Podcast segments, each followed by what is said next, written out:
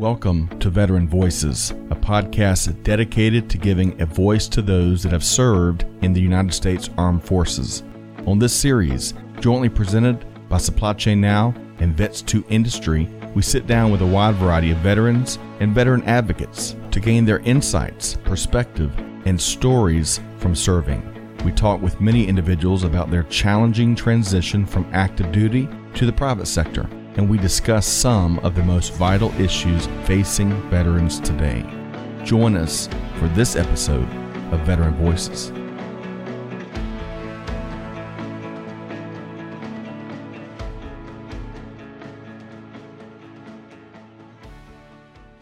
Hey, good morning, everybody. Scott Luton with you here on Veteran Voices with my new friend Rob Tiffany. Rob, how you doing? Good. How's it going? It is so cool to connect with you here after shadowing you, tracking you down on social, and seeing all the cool things you've been up to for a year or so, and to, and to now finally kind of do the maybe the 2022 version of in-person interviewing. Uh, it's yeah. so cool to have you here. It's great to be here. I'm excited. We are too. So to our listeners who are tuning in today's conversation, we have a big interview with uh, not only a U.S. Navy veteran, but a U.S. Navy veteran has become one of the most influential business leaders in tech in the world. So stay tuned for a great discussion. And as we always uh, want to point out, a quick programming note here. This show is part of the Supply Chain Now family of programming. Today's show is conducted with our friends over at Vets 2 Industry, which is a nonprofit on the move, powerful nonprofit serving a lot of folks in the veteran space. You learn more at vets, the numeral two industry.org. Okay. So, Rob, I want to, uh, before we get into uh, our conversation and my, my interview of you, I want to lay out a couple of things because it really, it blew my mind as I learned learn more about Rob Tiffany. So, and, and, and feel free if I get anything wrong, just let me know. Um, my friends and family do it all the time. So, so Rob Tiffany, executive director currently of the Moab Foundation, and we're going to learn more about that. And for context, going back uh, previously, get this. So previously, Rob served as head of IoT strategy at Ericsson, a name everyone and their brother knows. At Hitachi, prior to that, you designed Rob. Help me.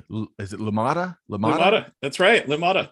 Lumada Industrial IoT platform, which won a ton of awards, including the Presidential Product of the Year, and as we all know here, Supply Chain Now, uh, Gartner's um, uh, Magic Quadrant uh, leader. Yeah, pretty so, cool it you know what? The cool factor does not stop there. Microsoft which we were talking about prior to us uh, jumping on, on online here today you were co-author of the azure uh, iot architecture and you drove development of the windows phone which we were chatting about a second ago. How cool is that? It's pretty crazy so lots it, of changes. Well and, and lots of legacy and, and, maybe we'll touch on that as we get to the interview but but finally folks again uh, rob appears on all these expert lists of who's who especially in those topics of iot digital twin industry 4.0 uh, and all the big uh, publications from wired forbes inc. magazine you name it. So folks today on veteran voices we're going big time. And rob are you ready to dive in? Let's dive in David, no pun intended, right? No, no pun, pun intended. to yes. military connection there. all right. So before we get to all of the uh, all that you've been up to professionally, and even before we get to you know what you did in the military, which which I'm gonna find to be really fascinating, uh, let's talk about where you grew up. Let's get to know you a little better. So where'd you grow up, and give us some anecdotes uh, about your upbringing, Rob. Sure, sure. So I'm from Texas originally. I was born out in Abilene in West Texas uh, but but grew up primarily in Houston, and so a normal childhood. You know, went to college at University of Texas in okay. Austin. Go um, Longhorns, right? Go Hook'em Horns, Hook exactly. Horns, that's right. Um, but you know what? I didn't graduate from there. I ended up. We'll talk later. I graduated okay. while I was on the submarine, which you know is a story um, in and of itself. It is. You know, I'm super indebted to the military for all those opportunities. Mm. Uh, came from a military family uh, you know, my dad and uncle were both in the army in Vietnam. Uh, my grandfather in Abilene, he flew B 24 bombers for the Army Air Corps uh, in World War II. And so, you know, in the Pacific, Japan, Philippines, all that kind of stuff. And lots of stories there, lots I of bet. interesting things for sure. Yeah. But B uh, yeah, Liberator, I believe. that's right. That's Yeah. right. Kind of had the two tails on the back there. Yes, you know, they didn't have pressurization back then on those bombers. And so he would talk about taking off and flying for 17 hours on their mission, wearing giant lambskin coats, heavy Wow. deals, because, you know, there's, they didn't have what we have today in modern aircraft of any kind, right? Greatest yeah. generation, it, for sure. Where they were fearless and they just did what they had to do, you Mhm. know? And so you're absolutely right about the greatest generation. It's Mm. amazing. So, yeah, just great stuff there. So all of that, undoubtedly, the stories that you just alluded to with your grandfather, of course, your dad, uh, both of them, uh, Army and Army Air Corps. Uh, so the, guess this we call that the Air Force now, don't that's we? the Air Force now, as Yes. of uh, the 1947 National Security Act, I believe. yeah. Uh, so, um, so clearly, all of that impacted you. In any, so b- before we get into your your military, what what else growing up? I think I heard Abilene, Texas. Is that right? yeah. Yeah. So was it football? What what- what'd you do as a kid that's inseparable from when you think of your upbringing? What what were some of your hobbies? Wow. No, that's a good one. So I was only in Abilene a little bit. We go out there, but you're right. Most people will think of Abilene and Midland and Odessa, and they think Yep. Friday Night Lights, don't they? Right. Clear eyes. Yeah. exactly. Uh, but you know what? Everywhere you are in Texas is all about football for Mm. sure. Gosh, every Friday night. But yeah, you know, growing up, obviously sports. I didn't play football, I played baseball and soccer, golf. Who knew? My dad was a big, my dad was a scratch golfer. Wow. Okay. Yeah. And so, you know, when you're a little kid, you can imagine going to play with your dad and you're a caddy, uh, right? And then you you learn to play. And Right. so so yes, I played on the golf team in high school. So not quite as cool as being on the varsity football team, but we got to take whatever we can get, right? I'm with you. I'm with you. Uh, it sounds like you're more athletic than I am. One final question, and then we're going to get into uh, what you did in the U.S. Navy. So you you were sharing pre-show about your dad brought home a computer, and Yeah. you really went to town on this thing. Tell us about that. Yeah. So in the 80s, because I'm really old, you know, dad brought home a one of the it wasn't the original IBM PC, but there were if anybody heard about PC clones, like if you think about companies like Compaq and Houston and Dell and Austin, they were all made possible because the this whole idea of it's really geeky folks, but basically they reversed engineered the IBM BIOS Really? to allow clone computers, which is why you can buy computers from HP and everybody else and not just IBM. Interesting. Oh, I know, lots of geeky stuff there, but it actually created a, a revolution. Actually, that's changed the whole world uh, because of it. And so, yeah, I remember him bringing it was an AT and T 6300, but it looked like an IBM PC. And so you're running DOS back then and BASIC. And so I learned how to program BASIC. I also had this little tiny computer. It's uh it's called a Timex Sinclair Yeah.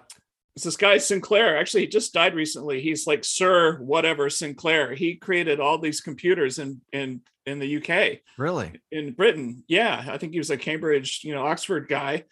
Uh, and so it was this little tiny computer.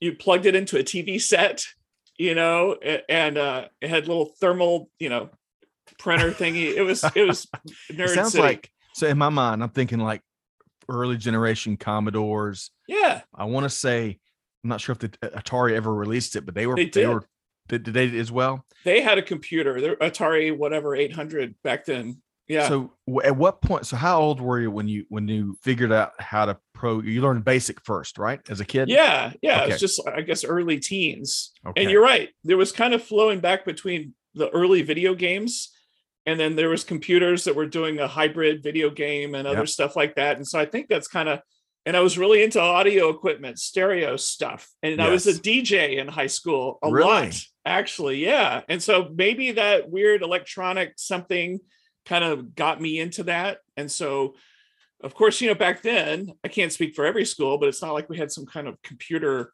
education going on in high school. I think we had a computer math class that I could Right. take, but you're pretty much on your own back then in, in school. Yep. Um, obviously we were all playing uh, Atari video games, uh, or gosh, what was the one Intellivision? Television. Remember yes. television? Yeah, I had that. That was our first game system at home. Isn't that awesome? Yes. But I was really into stereo gear, and I was a disc jockey, disc jockeying high school dances and stuff like that.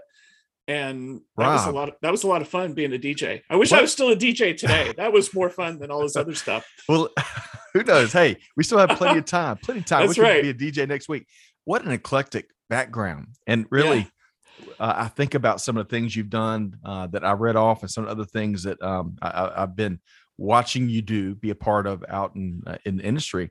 And I can only imagine that that eclectic background that that exposed you to so many different things, especially all things technology, paved that way. But before we get into that, what is interesting? You're, you're the first, I believe you're the first in I don't know, 60 or 70 episodes we've been doing here at Veteran Voices first submariner that we've ah. had here. So thank you. So let's talk about what made you join the US yeah. Navy and then we'll talk about what you did.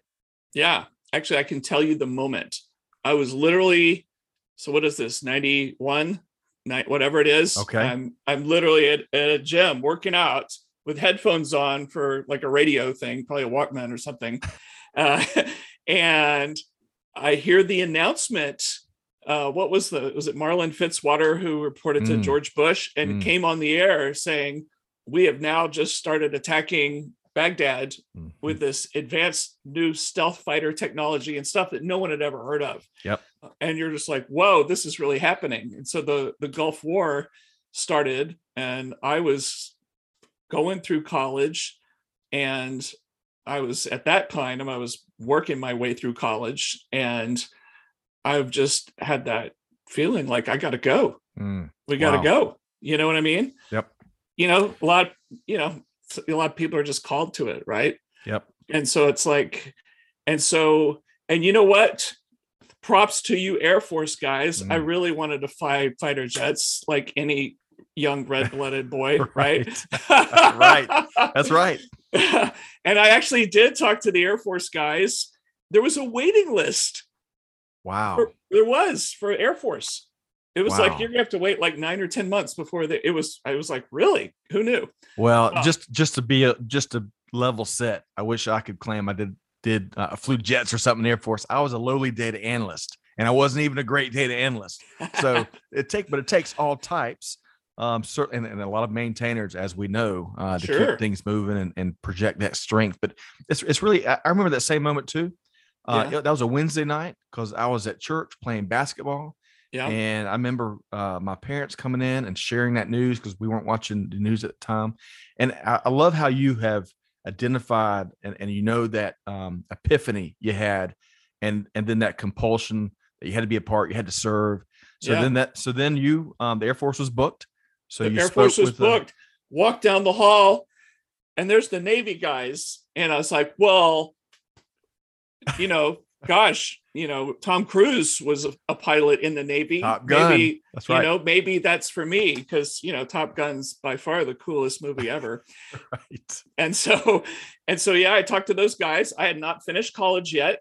I had about 90 hours, and I talked to them, and they said, "Well, we have this NavCAD program where if you already had over 90 hours, you could go in as enlisted, but then you take all these spatial apperception tests, do all this stuff, had to get a a recommendation from a congressman from your state wow. and okay. a whole package put together.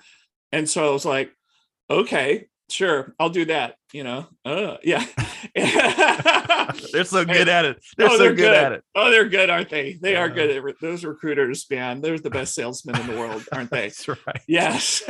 Hire recruiters for your Salesforce people. Absolutely. Um, so, yeah, so yeah, I go in and go to boot camp in San Diego it for the Navy. And I just want to tell anybody, it, unfortunately, they don't have the boot camp there anymore. It was right next to the San Diego airport. Really? It was like a, a Navy and Marine boot camp right by each other. Gorgeous place. If you have to be miserable somewhere going through boot camp and being brutalized, do it in San Diego where it's gorgeous every day, sunny palm trees. Oh, and so man. when you're just having to do push-ups or hold up the wall or the angel thingy, right? It's do it in San Diego. Do it in San Diego.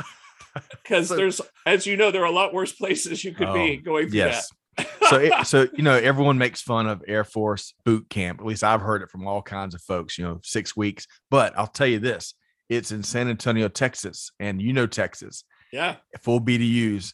Man, I bet I lost twenty pounds just sweat through oh, basic Oh, yeah. training. Man, It and we went.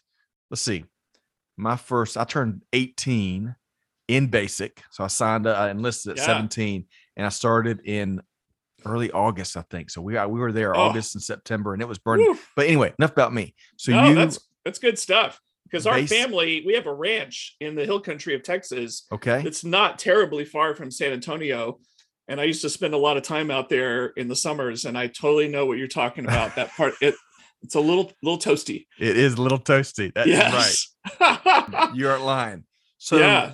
uh, basic in San so I Diego. go how I go you- basic Yeah. and um and so uh and it's the funniest thing you know it's like well what do you want to do and everything and you know you go off to your schools and you there's a submarine coordinator at all these places in the navy so as most people know we have an all volunteer military but also within the navy and there may be equivalents in other service branches they can't make you be on a submarine Mm, you have to volunteer yet again to be on a sub because it's really not for everybody.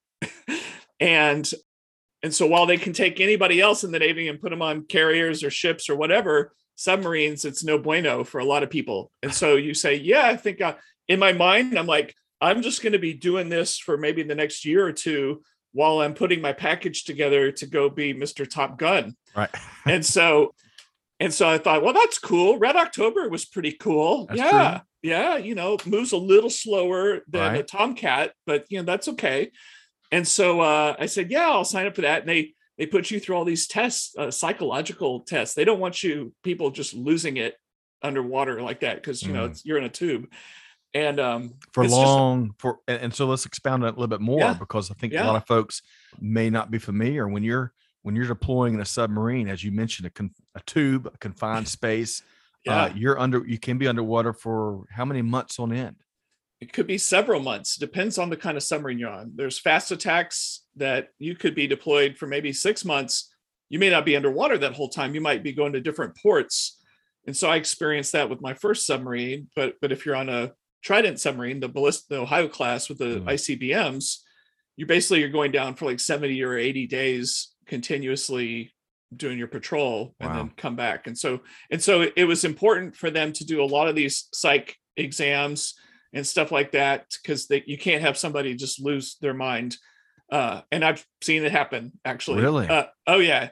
You know uh, you never know how people are going to react in weird situations. So i saw that. I remember having to get all my what wisdom teeth pulled out in Right. advance of needing them to uh, i never had a dentist before where he's like i'm to lean on top of you in the chair and he puts his knee on my chest to Oh my! pull that stuff out because he's like, we can't have you have a problem like that while you're underway. It's like because there's no coming home. right, You know what I mean? right. And so yeah, that stuck out of my mind. So what? you go up to you go to submarine school, which is in New London, Connecticut, Groton, Okay. Connecticut. Yep. Yeah. Yep. And uh and they have this really big tower there that's full of water, and you have to ascend the equivalent. I don't know if it was like 100 feet. You have to learn all these crazy situations you may find yourself in, like if your submarine sank Yeah. to the bottom of the ocean. And So I got to ask you a couple quick questions about this. yeah, I saw, and I wish I don't have to Google the movie. I just watched it uh, a few weeks ago, maybe over the holidays. And in one scene, it it is probably set in the, in the 80s or 90s. This these this criminal network steals an old Russian sub, and then they do they find treasure or something. And they then they try to outrun the folks that are after them. And at the end, unfortunately, the crew perishes for a variety of reasons, including some psychological. And one of the last acts that the captain of the vessel takes is he takes there was three three folks left. He takes two, the other two, and sticks them in a suit and then in Uh-huh. the torpedo tubes, and it shoots them up to the surface. Now, it seemed to be the whole movie seemed to be pretty realistic until it got to that point, and then I was like, I've never seen that in submarines. So, Rob, tell me, I'm just gullible, right? That, that yeah. does not exist. Oh no, that's part of our training. Didn't you know? We all have to get shot out of torpedo tubes just to see how it feels. Right? I didn't know. If, I didn't know if that was part of egress or not. Evidently, it's Yeah. not. It's Um, they they have like um you know where the hatches are on top, but they have this you know deal where you know you've probably seen it just like when people most people see sci-fi movies or space movies where there's an airlock. Right. So imagine it being something like that. There's a lower hatch. You go into this room. You seal that. The top is sealed, and they they bring they slowly bring the pressure up, Mm, and then the water fills up in there. And so you do it gradually. And when the pressure in there is equal to the pressure in the outside ocean, the top hatch will open, and then you've got to hustle. And you you do have this thing on your head. Uh, if you anyone who's a scuba diver knows if you're in a weird situation like that, you have to you can't go faster to the surface than your bubbles do. And Huh. also, with the weird thing about pressure is your lungs are compressed mm. and so you're taking a deep breath and you're basically you have to exhale the entire way all the way to the surface which seems impossible like there's no way i'm going to be able to keep doing this Right. Anyway we train for weird scenarios like that not 100% because depending on the depth and how much there's a good chance that you might survive but your ears will probably explode or something like that and so but at least you're alive you know This, just you know it's unbelievable. I mean, this is what is what vessel? Were you on a couple different vessels? I there- was, I was, yeah. So my first submarine was the USS John Marshall, okay. and what was interesting about this one was originally anyone who is a boomer sailor, boomers being the ballistic missile subs, Okay. you know, the nuclear triad, right? Yep. B 52 bombers, B 1 bombers, B 2 submarines, uh, and then ICBMs, right? Yes. The Air And- Force has two of the three. Uh, Yes, and yes. That's, that's all we got, Rob. That's all we got, man. So I, I, know, I know you're gonna, I know you're feeling pretty awesome about that. Powerful. You're feeling powerful. Unfortunately, those are the least survivable Oh, of the no. two legs of the nuclear triad. The, the most survivable are those dang submarines you can't find in the Mm. deep ocean. So, uh, but my first sub, it, so it was they called it 41 for freedom, and so uh, I don't know if it was Eisenhower and then Kennedy. You know, once we figured out after we created the Nautilus, figured out you know a lot of great science. And actually, we could talk later. I actually go teach elementary schools the science of submarines, and it Really? blows their minds all the stuff we figured out in the 40s. Obviously, we figured out about the atom, didn't we? Yeah. um, unfor- thanks Ein- Einstein and then Oppenheimer and a whole bunch of other people. Um, and we figured out how to do nuclear fission and have energy that lasts almost indefinitely. Um, so anyway, 41 for freedom. They built 41 uh, ballistic missile subs. Uh, what is it? The Polaris uh, Okay. missiles back there for the in the 60s, the Cold War, the Soviets, right? Well, they took some of them later on, I think in the 70s, maybe 80s, and they converted a few of them to SEAL team delivery vehicles. Gotcha. All right. So SEALs became a thing uh, starting in Vietnam, and then special forces became more and more important. And boy, we've certainly seen the importance of special forces in the last, you know, all the stuff we've been doing in Afghanistan and True. Iraq. Um, and so what they did is they took out all the ICBM silos, except for a couple at the front, to have extra berthing for SEAL teams in there. Then you have a flat missile deck on top. Well, they put this kind of shelter, they called it a dry deck shelter on top with two mini subs parked in there. We're talking James Bond. James stuff. Bond. That's exactly Oh. what came to my mind. yes, it's total James Bond stuff. We had all these cameras, and so we could go to crazy special ops with the SEAL teams, uh, and they're going up and getting into their mini subs and doing their assault, and you know, This is so the USS John Marshall. This is the yes, and so it was Yes. originally SSBN 611 because it was a ballistic missile sub, but then they changed it to SSN 611 because became because it changed its mission. So it's more like a fast attack, even though it's huge. Right. Um, and so I loved working with the SEALs, great guys, great guys. If you're in a bar fight in another country, you're set. and uh nicest guys in the world. You're on the mess deck singing songs and just being silly. And then they flip a switch and it's they're just killing machines Wow. and crazy weapons and stuff like that. And so got to live with those guys, hang with them all the time, be on their I wasn't a SEAL myself, but I got to be in their missions. Mm. And it was pretty Remarkable. cool. So, and so you can imagine, just like people in big corporations, you know how you have matrix corporations, your solid line to this deal, but you might be dotted line to this. Right, right. So we're part of the submarine force, but we were dotted line to SOCOM, which is MacDill Air Force Base in Tampa, Right, which is the you know, our, so our Special Operations Command right. for um, you know, and so pretty cool stuff. Yeah. for sure. I bet you got Um, some stories you can't share with us. Exactly. it's what so um two quick follow-up questions Yeah. because I want to get into some of the folks you worked with that are Yeah. specialty and I know we can never do that justice in a little bit of time but uh what other vessels did you Yeah. serve on if there were any others and is there anything else I love how you're going into schools and talking to kids about about any anything these days but certainly how cool submarine operations are anything else would really surprise people about Yeah. submarine operations Yes, and we'll talk about the school stuff when we talk about one of my books I wrote for kids about Ah. submarines. So I was on an after the Gulf War. Remember, it was kind of short. You know, Stormin, Norman Schwarzkopf, That's and right. Colin Powell. They got it done quickly. Overwhelming force, great doctrine, Powell Mm. doctrine. Mm. So very old trained at this point, and they said it's time to decommission it. So coming from you know where over there, and we're going to cruise, but we're on the Atlantic side. Got to go through Panama Canal, so I got to experience that. So you're on the surface. We had grills out, and we're cooking burgers and barbecue. oh that's barbecue awesome because it takes about a day of transit time to get through the Pan. And we had like SEAL teams and their Zodiac boats in front of us and behind us Ah, that's cool and and yes, a black helicopter orbiting us the whole time. It was totally just in case, right? Right. Because you're kind of a sitting duck, you know. That's true. I had never thought about that. yeah, and so uh, a cool thing. Uh, got around Pacific side. We stopped in San Diego, Point Loma uh, base there. San Diego's giant naval, obviously great military town. I remember it being the Super Bowl when we were there. We had a little time off. And then we did something it's called a tiger cruise, where you could invite friend or family to come on a short trip with you on the submarine. Wow. And so I invited one of my best friends and my dad. And so for the remaining transit from San Diego up to the Seattle area to Bremerton Shipyard, it's about five days, they got to come on and ride on the submarine. that's awesome. And so lots of people had friends and family that came on, and we would do drills, radiation drills, battle stations, missile, torpedo. We did Ah, emergency blow where we're shooting out of the ocean. So that was cool for them. But yeah, I arrived in the Seattle area at this Bremerton shipyard to decommission the submarine.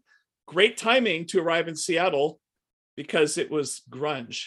It was ah, the early 90s. Kurt so Cobain. got- yes. And so I got to be there.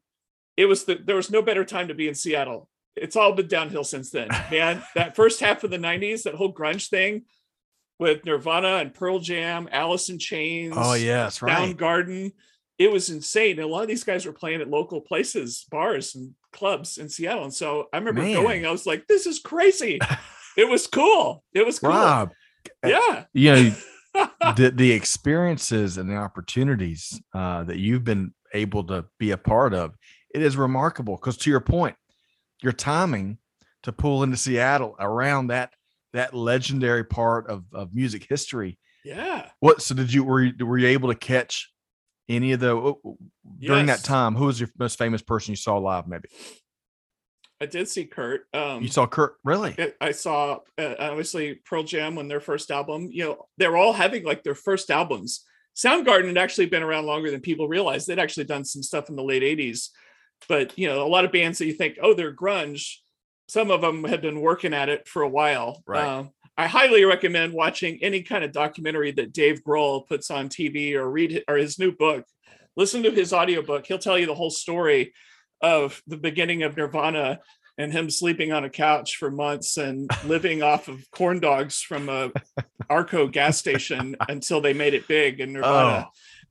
I love that. I love that. Yeah. check it out. Dave Grohl, Yeah. uh, the drummer for Nirvana, Absolutely, the drummer for and obviously started Foo Fighters. So he uh so the timing, interesting timing. Remember, I was also thinking I'm still gonna be Mr. Top Gun. right?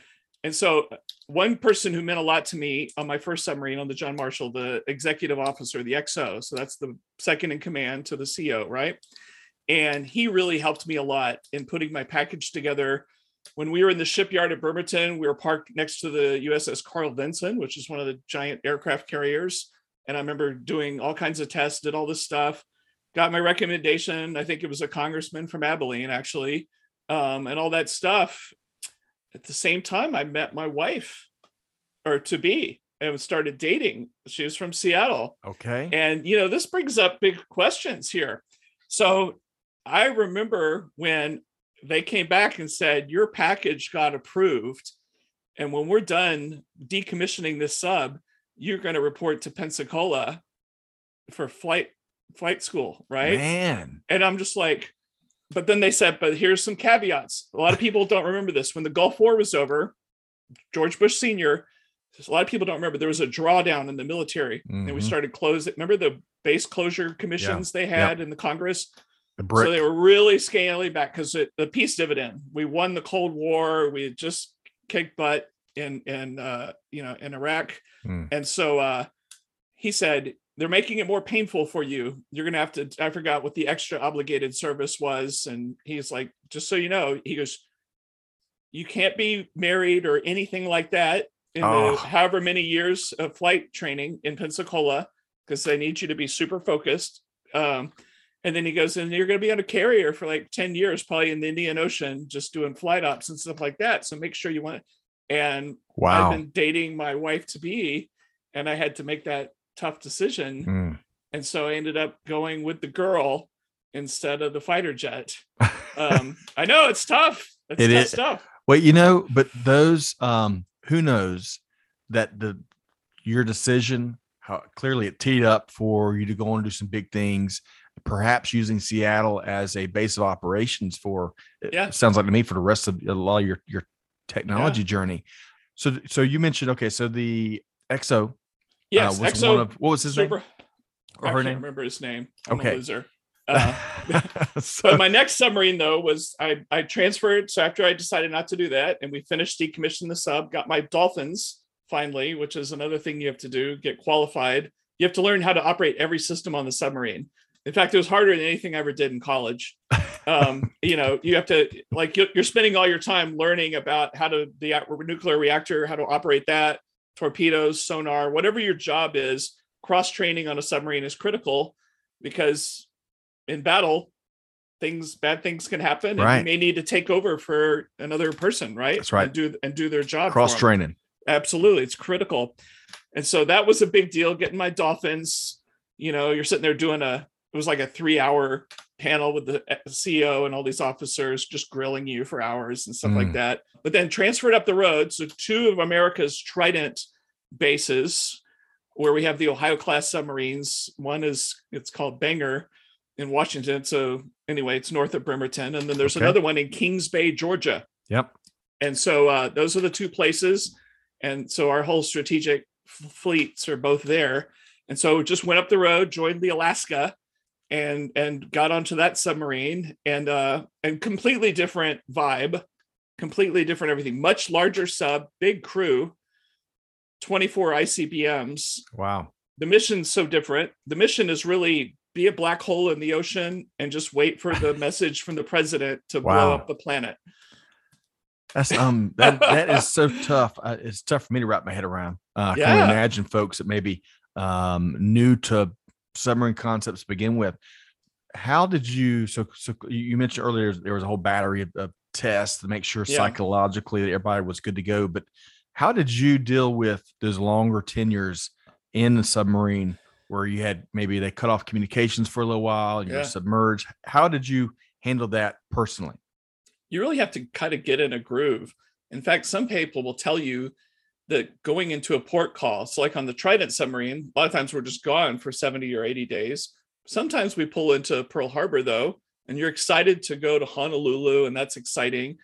But sometimes people are like, you know, it would have been better if we never got to see how great life could be out there in Hawaii if Mm, we just stay at it. You kind of get in a groove. Um, you know, you're on watch, so a lot of people don't realize uh, submarines. I think they've changed it now, but at least back then, you're on an 18-hour day, not 24 hours. Mm. So you, there are three six-hour watches that you are doing on a submarine because you have no concept of time or where the sun is Right. underwater, and who knows where you are.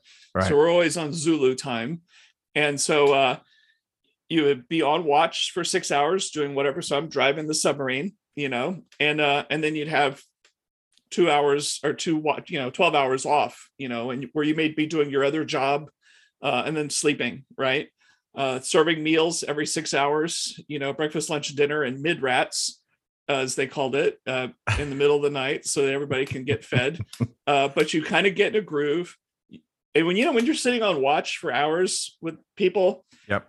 you talk about everything and Yes. you learn so much about your fellow shipmates i will say something some people may think it's controversial. I think it's amazing. I noticed a giant transformation happen in young men when Hmm. i was there. I got to meet guys who may not have lived past age 25 because of the life they had had led earlier got caught up in gangs and Mm. drugs and all kinds of i'd hear all kinds of stories.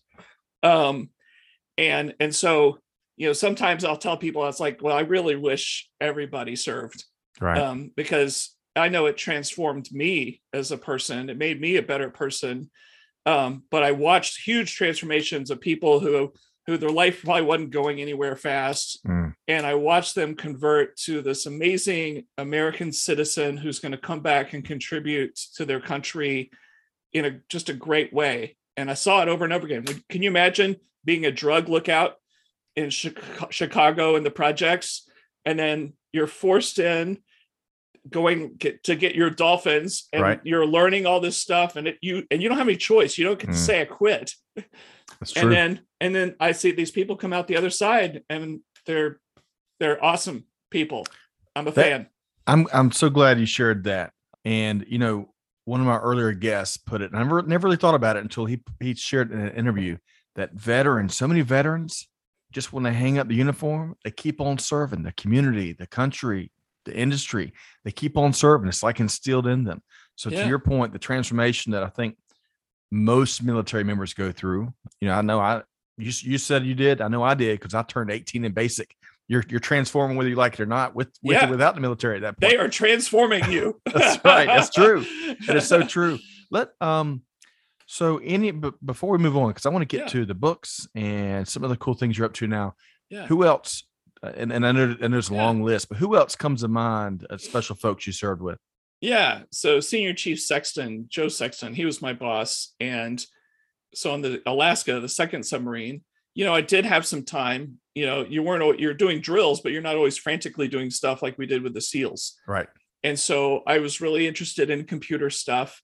And he's like, hey, you know, if you want to bring your computer on board, your wussy 386 or whatever, and put it in this in the shack here and can and do stuff, you can. And so he gave me the freedom to do that. I remember like pulling into Pearl Harbor and going into what's the what is it Mauna Loa Mall there in Honolulu. And back then you had you know go to computer stores and I bought all these books. I bought you know I bought books on C on Visual Basic on Access databases Oh man. you know all that stuff from back in the day and and i spent a lot of my free time uh, learning teaching myself how to program uh, also pascal was another one Yep. back then teaching myself about databases and why that's important and structures and all that nothing hardcore computer sciencey or algorithms um, but doing that just really and then we applied it you know how, how did we how did we do personnel stuff in the past you have file cabinets and Right. folders right right. but and so we're like well let's see if we can write a program that could do that and so you know we're talking windows 3.1 back then on Wow. you know these 386s and 486 pcs so really old um and uh but it, it was that was huge for me because it enabled me to transition to a civilian career yes. without the hiccups that some other people have. If I had if I'd been a torpedo man or a sonarman and I'd gotten out and they said, Well, what are you good at? And I'm like, finding contacts on you know sonar contacts. right. well, I'm not sure if we have a job for you. Right. you know. Um, so that that was that was critical. His last name was Sexton. What was his Sexton.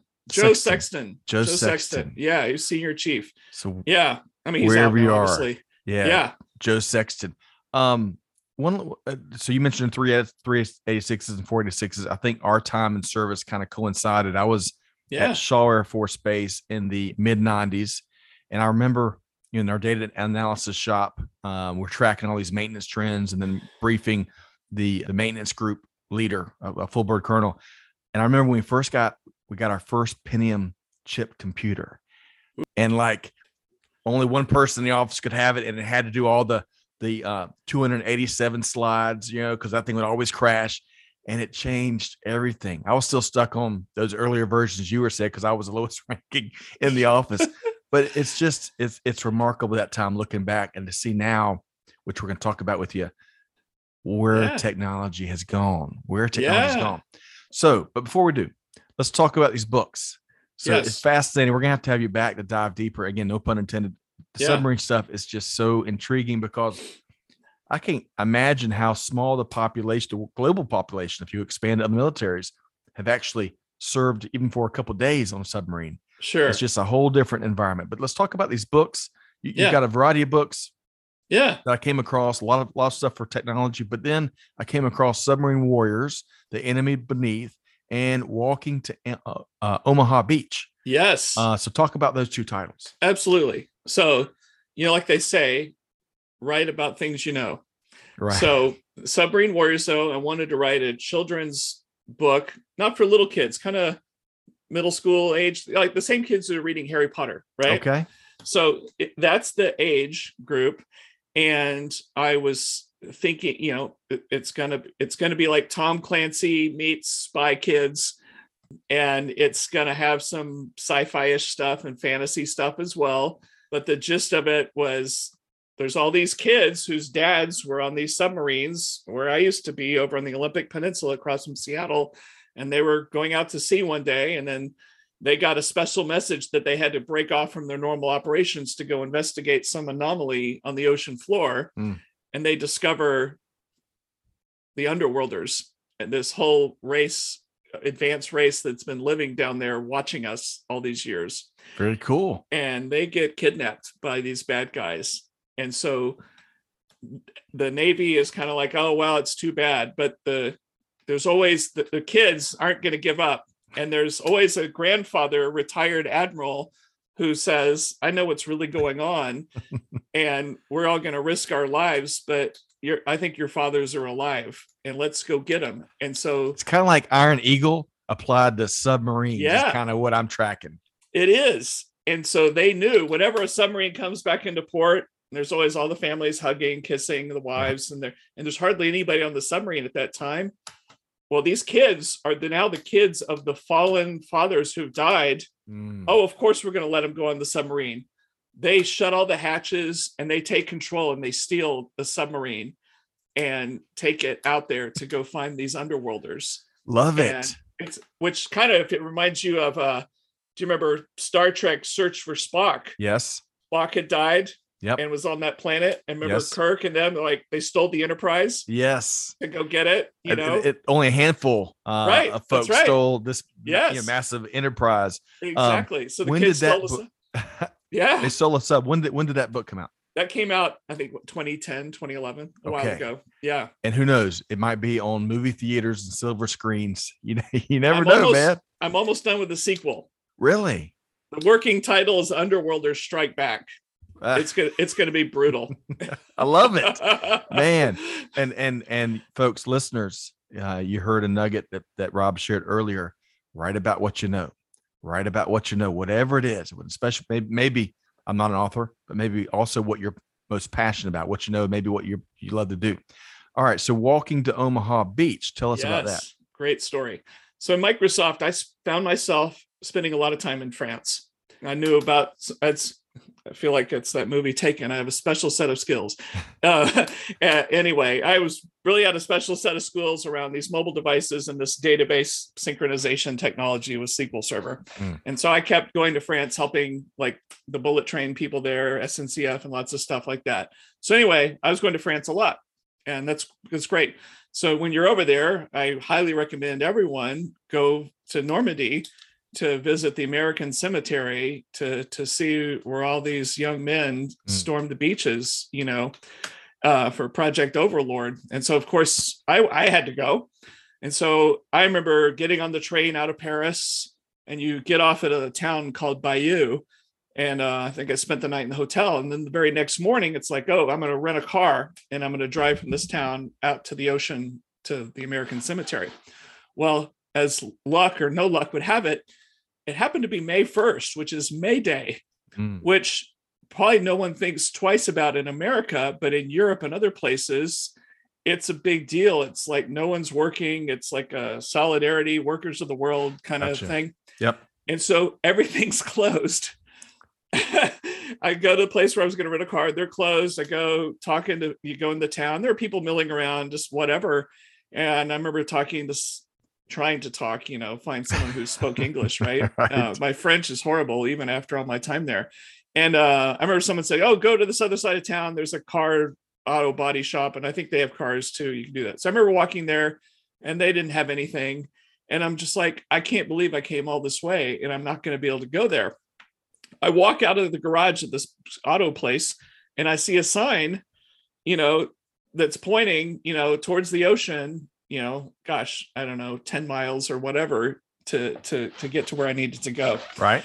And so I'm like, I'm just going to walk it. We're just going to pretend that we're just doing a hike today, like people do. We're Right. going out in the morning. And so I'm set out and I'm walking along the side of the road, uh, you know, kind of walking. I had my little map showing me how to get to where I need to go. Uh, I did step on a broken Coke bottle glass along the way. So that was no fun, but you just press on. I do remember getting to a lone restaurant that was open when I'm really close now to the American Cemetery. Uh, it was cool because uh, it was the first time I got to experience what other Americans have experienced. You know, a lot of people talk about being in Paris and they're not friendly or they're snobby, but I got to experience the magic of being in the Normandy region and being an American. Mm. And I went there to have lunch, and there and you know, good luck paying for anything Mm. kindest people ever. Um, had this hot dog. It was in a baguette with two hot dogs on either end, pointed at each other with uh, brie or whatever melted Yep. on there. So that was pretty cool. Apparently, they had something called a Michelle Obama burger even there. That was really, Really? funny. Yeah, who knew? But but you, you started to get this different vibe. And then I made it and walked to the American Cemetery, and it's this beautiful place. You kind of go in through this giant building. You see all these things on the walls, even before you Mm. go out to the cemetery. You know, you you see stuff like you know, uh, you know, the obviously you talk about how tough the enemy is, and you know you can manufacture bullets or whatever, but you can't manufacture valor and you know guts and stuff like that. You see all these quotes from Eisenhower, the little note that all those men had in their pockets Mm. from Eisenhower, you know, the, the eyes of the world are on you right now. I mean, you get chills and then you go out there and you walk and you just see the gravestones going on forever. Mm.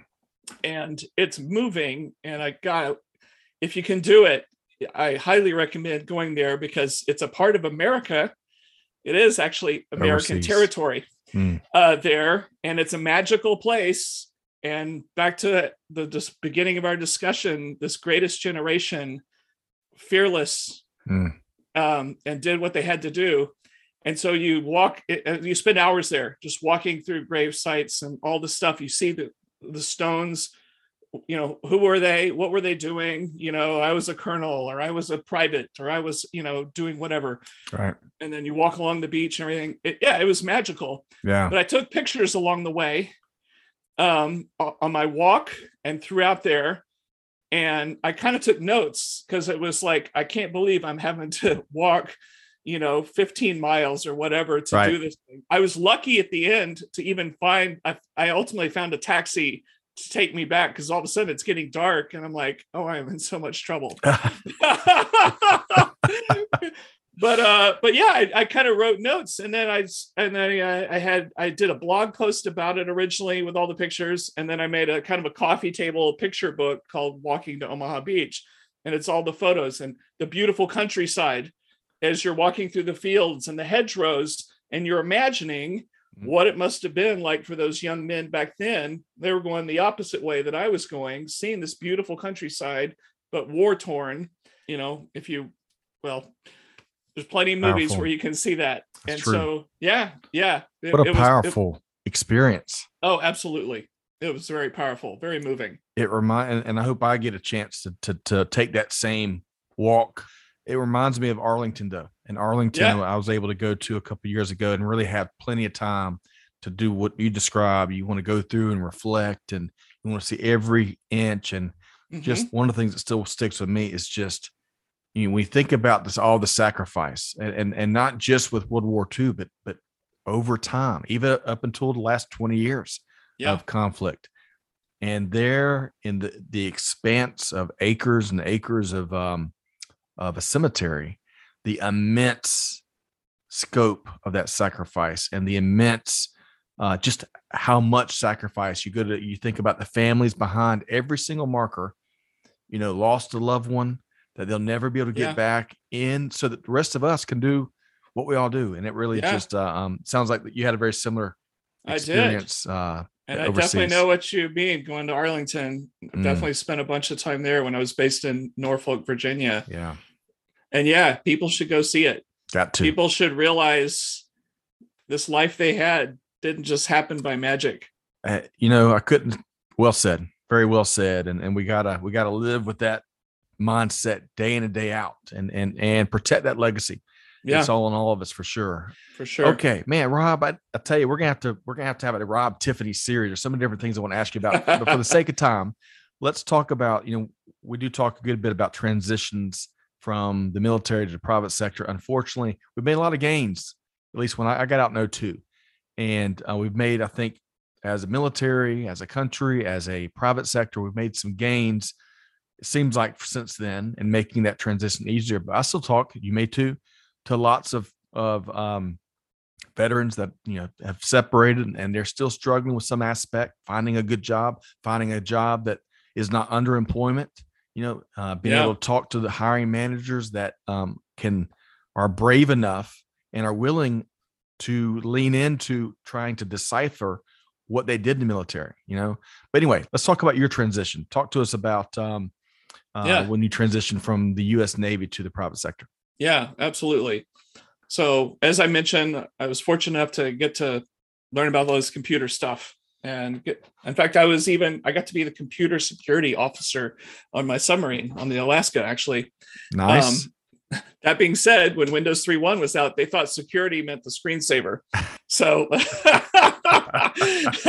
so we won't get too carried away wow. but uh but i'm sure all the branches have this you know when you're coming up on the time for you to get out they had special classes that i went to and they had people kind of these transition people in the military who are there to kind of give you guidance and stuff like that. I remember one of the things the guy said he goes you know what most people say they're going to do when they get out of the military? I'm going to go home.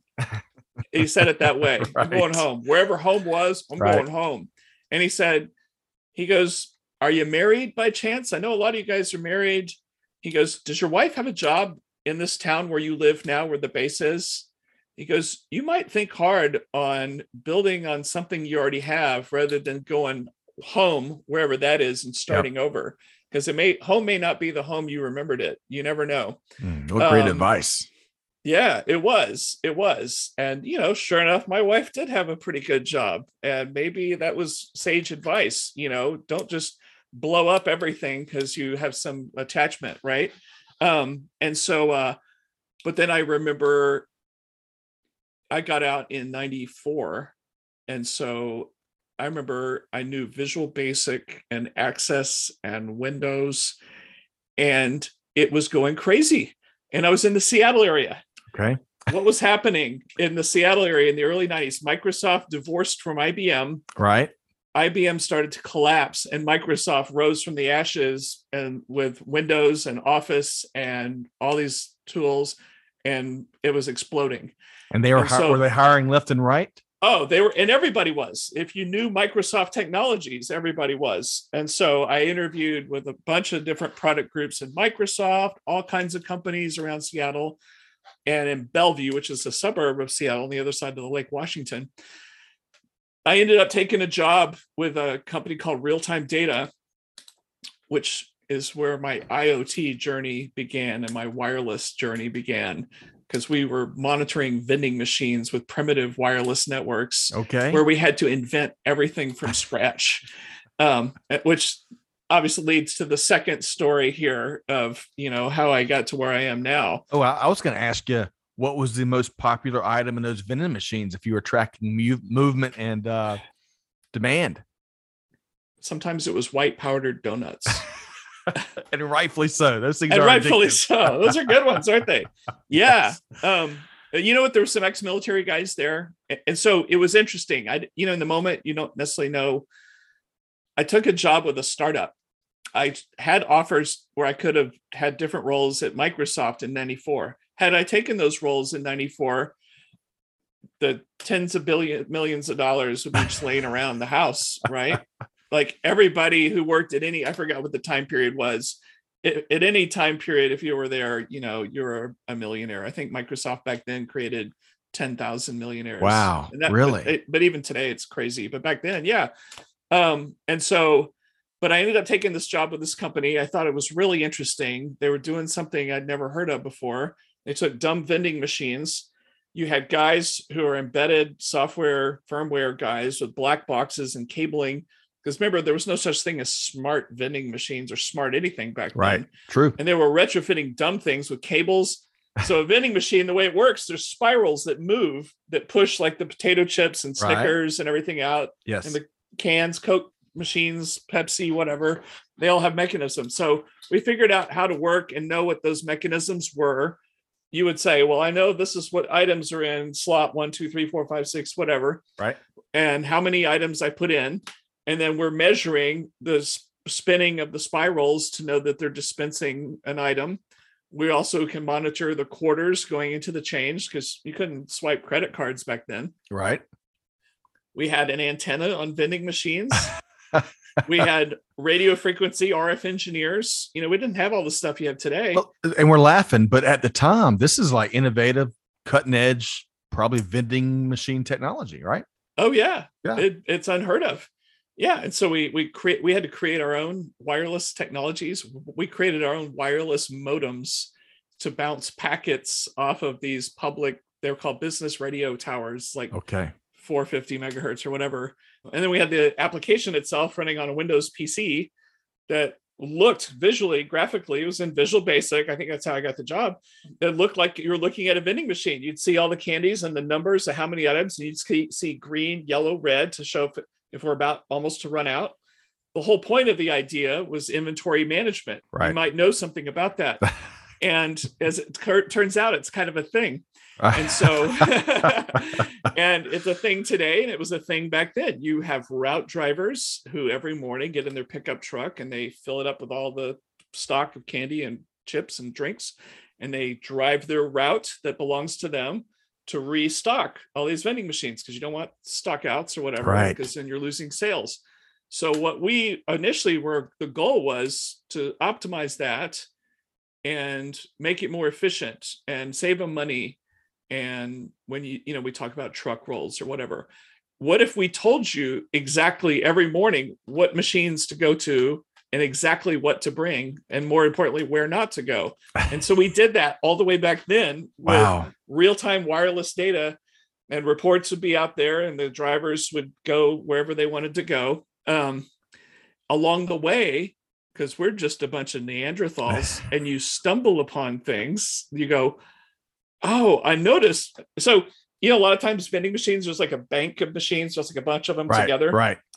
and we would notice in certain locations like there's we would be monitoring vending machines all over a city for instance. And there's different businesses like on the second floor of this skyscraper the people at that company go to these vending machines every day. Well we learned their preferences in real time because we were Wow. sharing real time data about the getting telemetry about what what products were selling and what weren't selling. And so we're like huh they sure love those white powdered donuts what if we doubled or tripled up on the white powdered donuts? Let's see what happens. And sure enough, now the machine's making more money than it was making before. We're already saving you money, the co- the vending company, but now we're making you more money. And then flip side, we saw the products that weren't moving, and we got them out of there. And so pretty soon you're optimizing, you're doing merchandising and Right. optimizing the product mix based on real time customer preferences, all the way back in the Stone Age of IoT when the dinosaurs still were roaming the earth. And uh, it was Early- magical. Yeah, it, it well there early. was no IoT back then. There was no M to M back there. We just created the whole thing from scratch. big data. You were bef- b- big data before data was even a thing, and and, and clearly you were using it. Which Yeah. which um I'm no technologist, but but uh, we talk a lot about how big data was a big term. Everybody talked about accumulating all this data, but then what were companies doing with it? Right? Y'all, were, I, I love that pr- the practical aspect of what you just Yeah. uh, described with a vending machine, which i- i- all probably all of our listeners can relate to. Yeah. So what did so work with that startup? What, what was the startup's name again?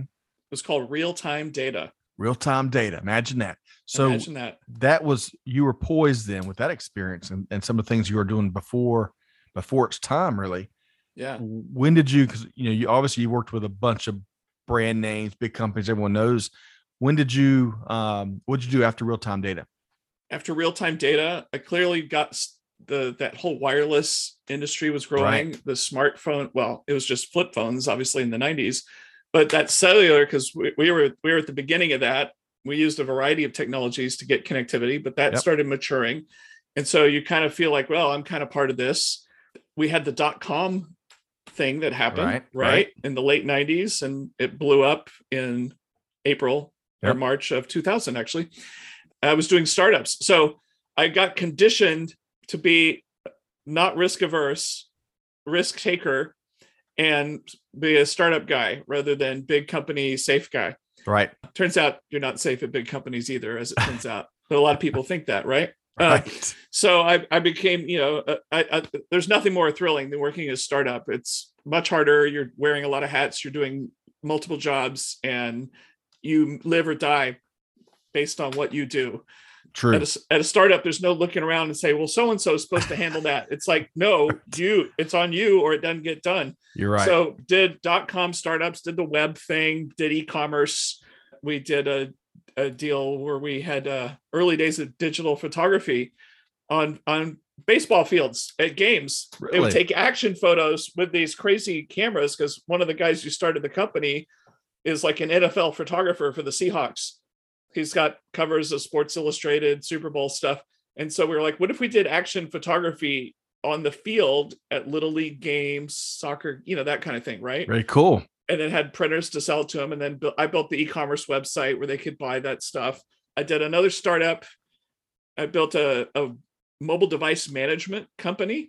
So anybody who, you know, like if you have a corporate phone that- that's locked down by Yeah. your company, that's using AirWatch or Mobile Iron back then, BlackBerry Enterprise Server.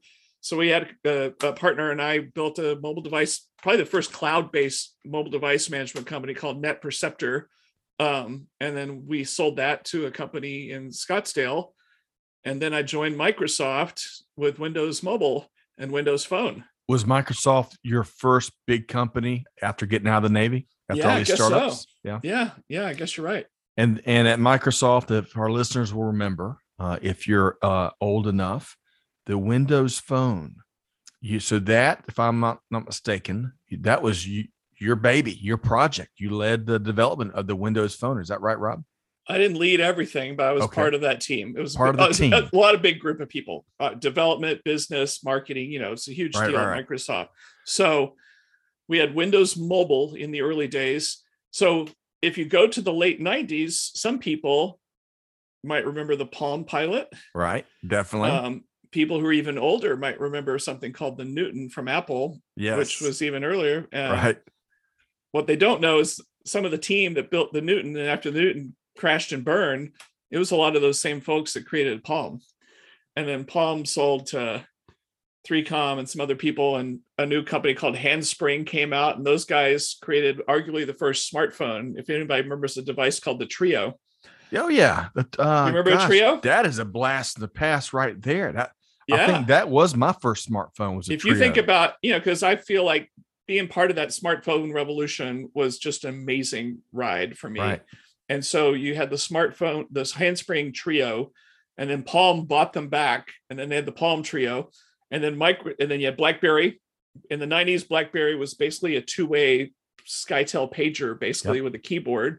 Then they started making smartphones, and then Microsoft had something called the Pocket PC in the 90s.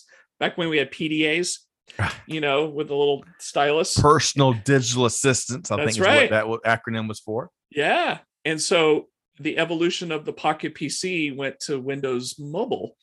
And my mobile device management company, we built the technology for, we could manage Windows mobile devices.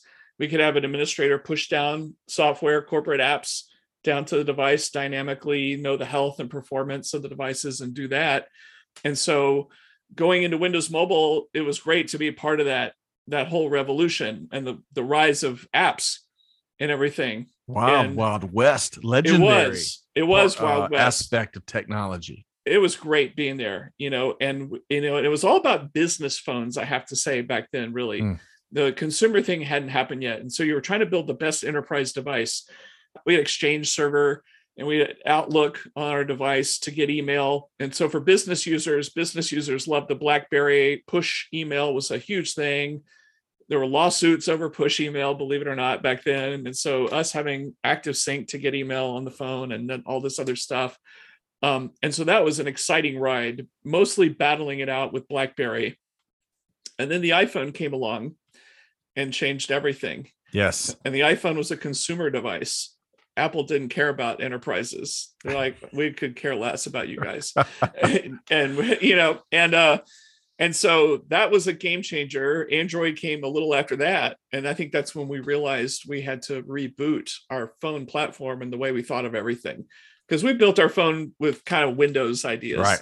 Right. And we had to just break away from that. And so we rebooted the whole platform like in 2010, 2009, 2010 for Windows Phone, where you saw the tile interface Yep. and this gorgeous devices, beautiful interface, very differentiated from what you're seeing from the new Android devices. And you know, they all just had rows of icons. And um, and so that was exciting and it was tough. And we got our ass kicked. Um you had to get thick skin. Um, I would only these- imagine. there's this big building at the Microsoft campus called the Executive Briefing Center. I know lots of other companies have something similar. So you would go do an EBC. So every week, plane loads of executives from every company on the planet fly into Seattle and they come out to Redmond to Microsoft's headquarters for a two day thing where they go and they get briefings by product managers from all the different product groups at Microsoft, telling them roadmap and all that stuff. Yep. I was doing a high percentage of the Windows Phone EBCs. And I remember doing those same things for Windows Mobile when it was us and BlackBerry, and I felt pretty good about myself. when when Windows Phone with the tiles came out against BlackBerry and Android, it got rough in there. Ooh. These CEOs were like, I don't even know why I'm talking to you. but you know, one of the things you shared with me pre-show, because I've, I've kind of forgotten about Windows 10. You know, these things, all the releases come out, and of course, um, you know, here we're, we're in 2022 now. The start button, and, and so talk about how that Windows, because I think if I'm not mistaken, there's a connection between a Windows Phone and then Windows 10. Is that right? Right. That's right. That's right. And actually, the connection even started earlier than that. Do you remember Windows 8? Windows Where- 8. where the whole thing was tiles. So we had Windows 7, which was a huge hit because Vista was a disaster. Windows 7 was a hit. Yep. And then it was time to do Windows 8. And so Steve Sinofsky, the guy who who kind of rescued Windows with Windows 7, it's like it's time to tear off the band-aid and go into the future. And let's stop because remember every version of Windows basically Yes. some variation of Windows 95 yes. you know, the same look and feel, right? The Right. taskbar and the menus. And so that was like, let's take this revolutionary tile thing that you phone guys came up with and let's make a whole Windows device. Remember also the iPad come out. And so the rise of tablets. And we are like, wow, we need to make sure Windows could be good for tablets. Um, and so we built Windows 8, which was all tiles, touch screen, pretty cool. And it was a total disaster. Um, it was so different and I remember us writing these blog posts on the Microsoft site saying, at some point, we need to break away from the past and move to this new future. We just got to pull that band aid off. But it turns out it was a bridge too far for, Mm. you know, so because all of the corporate world uses Windows primarily. I, know, I know lots of people love Macs and stuff like that, but rank and file companies are running Windows and they manage Windows. And the training for Windows 8, it was so not- bizarre so and so uh anyway it was a race to salvage that and so um terry myerson who was the last guy running windows phone um he came over became the new head of windows and brought some of our windows phone people there and the idea was let's do a blend of the familiar windows desktop with the start Right. menu but with the innovations that we had created in Windows 8 and with Windows Phone Um, so that everybody can understand it. And so that's what Windows 10 became. And so you still had the start menu, but the icons were alive and they could flip over and tell you kinds of information and stuff like that. And so, but yeah, all that came from the innovations that we created in the on the smartphone for That- sure. And so, one last question about that before we move on, because I want to uh, make sure we better understand what you're up to with the Moab Foundation. How, Windows 10 was, a, a- as I recall, a smashing success, right? Yeah. Yeah. Yeah. Actually, Let- we have billions of people are running Windows 10. Yes. Um, well, I love, I love, I really appreciate that history. Uh, you have, you have conjured up some things I completely forgotten about, including my first smartphone, that that Treo. And Yeah. um, uh, I loved doing my email on that Treo. It was the first time that I really had that that BlackBerry type, you know, um, Having that great keyboard yes, with your thumbs And you the could type really fast and the Yes, stylus. and the yeah. stylus came out. Um, so I yeah. remember, I remember setting all kinds of meetings with that thing, and I was like, man, where where have I been? Because I because I, I can't remember the phone I upgraded from, but it didn't ha- any have any of that stuff. Let's um, so let's talk about the Moab Foundation, and Sure. if I'm not mistaken, um, uh, it, a big part of its mission is global sustainability. Is that right? Right. So Right. tell us about what you're up to there. Sure. Sure. So Moab is something that started a few years ago. Been something kind of on the side while you do your day job, right? Sure. Yeah. And so um as I was doing IoT, you know, at Microsoft, I ended up being on the Azure IoT team, and then I did the stuff at Hitachi. And over time, I realized, wow, you know, there's a lot more we could do with Internet of Things and analytics than just commercial business stuff. If you step back and say, well, what is the Internet of Things all about? It's basically just remotely knowing the state or the health or the whatever of something, an object, just like we started in the 90s we remotely in real time had data telling us the inventory of a vending machine. I was like, I got to believe that there's a lot of problems in the world we could solve if we remotely knew uh, using the power of wireless and all this stuff we have today uh, to to help out. And I remember being getting asked to be on these sustainability panel discussions, and I'm having to study my butt off to figure out a good story around there. And you know what really helped me was the United Nations came out with something called the Sustainable Development Goals, and they named 17 of them. Right. And and for a you know Neanderthal like me, it was like, oh, good categorization. That'll make it easier for me to understand. Structure. What I'm, yes, Structure. yeah, structure. And so you have, you know, hunger, poverty, water issues, climate, you know, you name it, all these categorizations. And so you start thinking through, well, how could IoT help poverty or hunger? Well, it turns out both of those are related to agriculture. Turns out the poorest people in the world all work in agriculture. Mm. It also turns out that being able to eat is kind of a thing, and uh, and agriculture kind of helps you with that too. right. And so you start studying and going, well, what's going on with agriculture? How, you know, it turns out we got to almost double food production between now and 2050 uh, because we're about to have 10 billion people on the planet. And so you may have heard terms like precision agriculture, but a lot of it is is I need to produce more crops, but I have fewer inputs. Um, boy, anybody who lives in California right now knows that the water is gone yeah. and, it's crazy. and the western united states has been on fire and there's smoke everywhere it's pretty scary stuff. And so you already got to do this tall order of almost doubling food production while everything's on fire. Right. and so how can i keep growing crops and feeding everybody when i have less water? Well i need to be more precise about it. And so using iot technology measuring those that soil moisture humidity transpiration things like that to precisely know this is when you need to irrigate this is when you turn it off. Because people are still believe it or not are still just kind of irrigating on a schedule Right. You know, oh, it's Right. time to water, just like you might do at your house. Um, and we're wasting water. Uh, chemicals, pesticides, fertilizers, those are expensive input costs. Anyway, Mm. it looked like a you know i'd start writing up use cases on poverty and hunger and things with iot water issues water treatment plants water everything monitoring all this stuff um, and then uh, and then thinking okay well how could i get this technology to people who need it Hmm. it can't be some big for-profit company because it turns out that people who are trying to save the world don't have a lot of cash Mm. they're usually uh NGOs, right? Non-government organizations and Right. stuff like that, and nonprofits who are doing this amazing work. So I was like, all right, I'm going to start off by categorizing. I'm going to come up with recipes where IoT can make a difference and how you as a person who wants to adopt this can do it. Since I know how I've invented this technology myself multiple times. Could you say that again?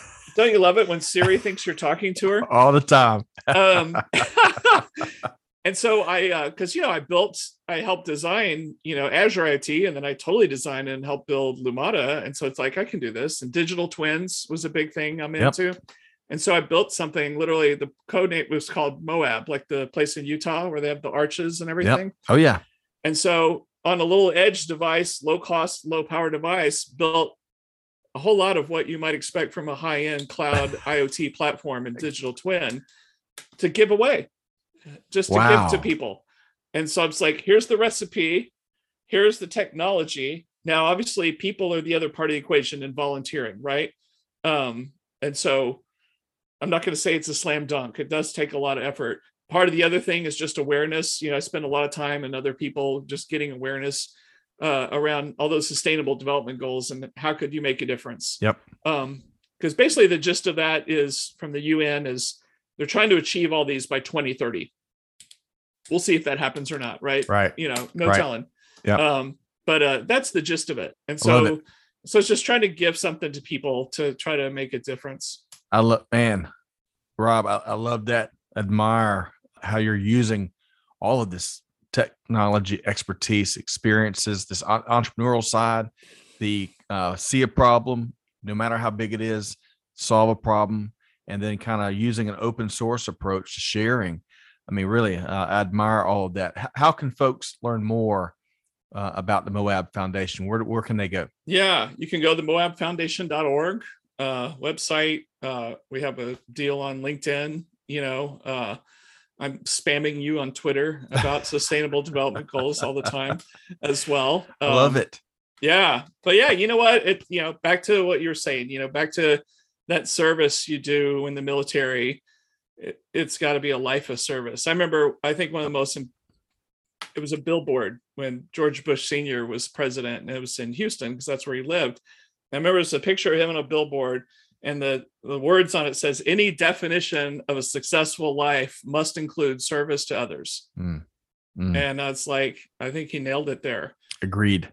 And so just give, give, give, give, give. Yep. During COVID, we've been doing this Elevate Our Kids nonprofit. Yeah. So let me tee this up uh, for a minute. Yeah. 'cause, Uh, when I first met you on social, one of the first things I noticed that you were involved in out of all these projects, and, and let's make sure we mention the podcast and and the business and, and all the stuff you're up to, this Elevate for Kids and helping to um, uh, tackle and bridge the digital divide really got my attention. Uh, it's su- it was such a cool effort. So tell us more about this, and also, if you would, talk talk to our listeners about the the massive problem we have, which which is really been made more aware because of all the you know the remote learning that we've gone through uh, collectively the last couple of years. So tell us more about what you're doing there. Yeah. So some of these crazy characters, I we do our weekly IoT coffee talk. Yep. And so uh, Stephanie Atkinson, she's an analyst, and Leonard Lee and some other people. It's basically a combination of analysts, and then a few, three of us are like actual inventors of some of the IoT technology. And so we do that stuff. But uh, it was really driven initially by Stephanie. You know, she lives down in Bandera, Texas, out on a ranch. And the conversation was, as you said, COVID happened. All these schools went virtual. And we started hearing stories about Well, not all those kids have laptops to go virtual. Right. Some wealthier, you know, that's when you see kind of inequities. Yeah. Um, some school districts already had kind of that, what do they call them, one to one programs where every kid had a laptop, or some wealthy schools were giving kids iPads and stuff like that. And so we just started pondering that issue and seeing that a whole lot of kids are not going to get educated because they don't have a laptop. And so that's kind of where it began. And so um, Stephanie did the real hard work of, you know, getting putting together this nonprofit, working with groups uh, to get us uh, mechanisms so that we can raise funds and stuff yeah. like that, that kind of thing. Um, but the goal was simple. We need to get laptops and give them to kids. And so it probably wasn't going to be MacBooks because they were too expensive. But and we, so we're looking at low cost Windows PCs, and also a lot of school districts use Chromebooks. Those mm. are really popular as well. Right. So we spent a lot of time with distributors and stuff like that uh, in the U.S. and around the world to source these laptops. We're fundraising, hook or by crook or whatever. and you know what? Here's another cool thing: a lot of giant corporations have money to spend on philanthropy and if you can tap into the right folks they'd be happy to help you and so one of the big ones we did was great was uh if anybody's familiar with phillips 66 yep they're in bartlesville oklahoma so we did a whole thing with the tulsa school district and so phillips donated a bunch of money a lot of money to us and then we got all the laptops and we provided tons of laptops to Tulsa school district for all these kids. Awesome. We got and we got pictures of all the kids now with their laptops. And uh, yeah, it's great because that digital divide thing has always been this ambiguous thing, or people talk about it, but they're like, I don't even know what that means, or right. it doesn't it doesn't affect me.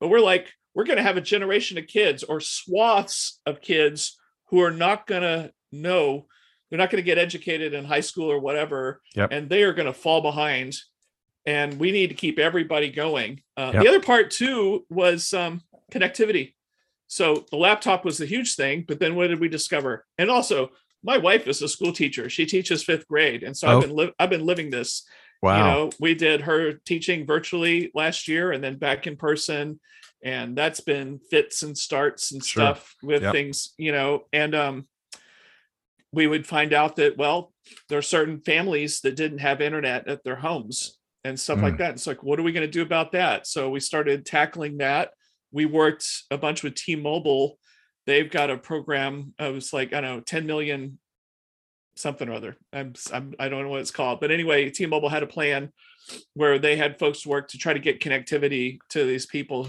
and so we worked hand in hand and got laptops and you know like those little uh kind of hockey puck things yes. where it's Wi-Fi. It's like a hotspot. Hotspot. That's yeah. what it is. Yep. And so we get them LTE hotspots. Love it. Uh, and get them to these families and and for free, and so these kids could go to school.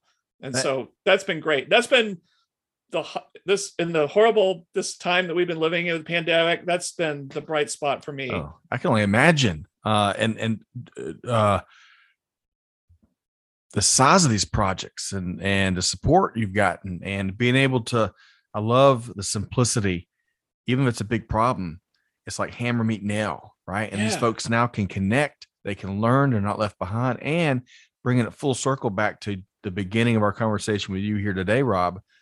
Is there so many of these kids who they're not, you know, their, folks aren't going to be in position to bring home the computer of that time or of this time rather. And so they don't have that opportunity not only to connect in the moment and learn in the moment, but opening up these doors that will lead and have a big impact on their journey and their livelihood and and and, and uh, how they uh, fulfill their aspirations moving forward right? And and i gotta not to be too dramatic but man i bet some of y'all's work in a, in giving these families these kids these electronic devices and these networks allowed them to uh, tackle that blind spot that every kid has and open up doors of you know the art of the possible. So i, I admire i love you got a really cool entrepreneurial and, and I, I, didn't really understand that as much in our in in in uh, our social um, connectivity earlier i love that entrepreneurial aspect um, and then of course big industry but then throughout it all is a service and to give back and to give forward as we call it here And Rob, that is um, certainly a life well lived for one Rob Tiffany. and you're not it. done. I'm We're not not done. done. we got lots to do and you guys are doing some great stuff i want to learn more about what you guys are doing with veterans that's great stuff that you're doing well, get veterans to is it veterans to industry Vets to Industry. That's Vets that's our to Industry. nonprofit partners Okay. over there. Brian Arrington founded that. In fact, uh, Rob, you were talking about how Moab Foundations, but kind of been on the side, you know, along with all of your careers and stuff. Well, Brian, as of today, uh, when we're recording this, he, he works full time. He's an Air Force retiree. Um, works full time at Wells. Founded this nonprofit, so he's he's making it happen for you know a big bank and then he's building this this powerful nonprofit, which is a clearinghouse. Um, I don't know about you, when, but when I transitioned out, finding resources, all those resources out there that are really there for veterans and, mil- and military spouses and families, th- those in need. But it's tough to find it and then find the vetted ones, right? So Mm, yeah. we all know what is what else has come up in the last 20 years uh, with with uh, some of the the folks that aren't doing good things but are using that flag. So vets to industry.org y'all check that out vets numeral two industry.org i promise you um, there's lots and lots of good stuff there. But rob man yeah an, an hour does not do it justice with your journey man it really doesn't um, how can folks connect with the one and only rob tiffany Yeah. Um, well, I'm on LinkedIn and Twitter at Rob Tiffany. Um, uh, yeah, you can go to moabfoundation.org. Um, I'm pretty much everywhere. It feels like it all at once because we don't And- sleep. We don't sleep, you know. Hey, we don't, I'll tell you. And uh, iot what uh what's the IoT podcast? Coffee Talk. that's every Uh, week every week we do it's on youtube. Um i also i do a rob tiffany digital podcast where i'm just talking about you know i haven't done like what you're doing. I'm not doing the interviewing thing. It's me just talking about certain topics to teach people about just they're little short like five or ten master class master class from rob. There you go. That's Seriously. the word from last year master class i'm bad about using them all. Well you've got so i mean clearly go back to that vending machine example y'all, y'all were doing these things well well before way before uh, you know, Yeah. all of it now so so no wonder when folks need iot expertise innovation and ideas they come to the guru and that's just just part of what you have to offer you know Um, what what? it's the, the word perspective comes to mind Hmm. when I think about back then how hard it was. It was rocket science, and we had to invent the hardest things. And so when you move forward to today and people talk about, oh my gosh, this is so impossible. I'm going to build this global IoT thing or whatever. And you're like, no, we got this. This is trivial compared to what we did back then, where we had to invent every last thing. that's right And so it does give you perspective, just like the perspective you give serving in the military under a level of stress that people in the business world have no comprehension of. excellent point And so it, point. it helps you in business and in life where you're just like, well, you know, I used to be at launch depth with my submarine. And I think that was a little more stressful than this little thing. right perspective. That is a great. And you know, a, a dear friend of mine, uh, one of the brilliant people I worked with in uh, manufacturing, he uh, was an engineer that designed uh, dies right for metal stamping. Just okay. genius. And I, I came in one time to his office, and I was I had some I don't know some small little problem as he's orchestrating this this this this big new program, and he's like Scott. That's small potatoes. I ain't got time for small potatoes. And that one moment has stuck with me, kind of to your point, you know, taking a step back and just kind of really gaining a little perspective, a little context. Uh, a lot of times our biggest problems we think are really not that big. You're right. All right. So, Rob Tiffany, we're going to have you back. Thank you so much for your time here today. Um, really appreciate all that you've shared. I mean, we, we really we touch on it all uh, from video games to submarines, uh, military experiences to technology evolution, and my favorite part, that purposeful uh, give back, give forward. So, thanks so much for joining us here today. Thanks so much for having me. This has been great. Good stuff. Thank you. Uh, so don't go anywhere just yet. Uh, listeners, folks, hopefully you enjoyed this really unique and very special episode of Veteran Voices. I had no idea um, the, the some of the products and technologies and innovation um, that I'd kind of forgotten about, including some of the cool things that Rob was on the on the cutting edge of. So make sure you connect with Rob. Check out his podcasts. He's a great Twitter follow, by the way, as well. Uh, but connect with him on LinkedIn as well. Um, hopefully you enjoyed it. If you like stuff like this, uh, find Veteran Voices and subscribe wherever you get your podcast from. Be sure to check out uh, our great friends over at vets2industry.org. They could use your support as well. Beyond it all, whatever you do, if, if Rob, if Rob and his story and his perspective don't get your blood going, getting ready to run through a, a wall, you got to check your pulse, right? Check your pulse. But hey, Scott Luton challenge you can do good, give forward, be the change that's needed. On that note, we see you next time right back here on Veteran Voices. Thanks, everybody.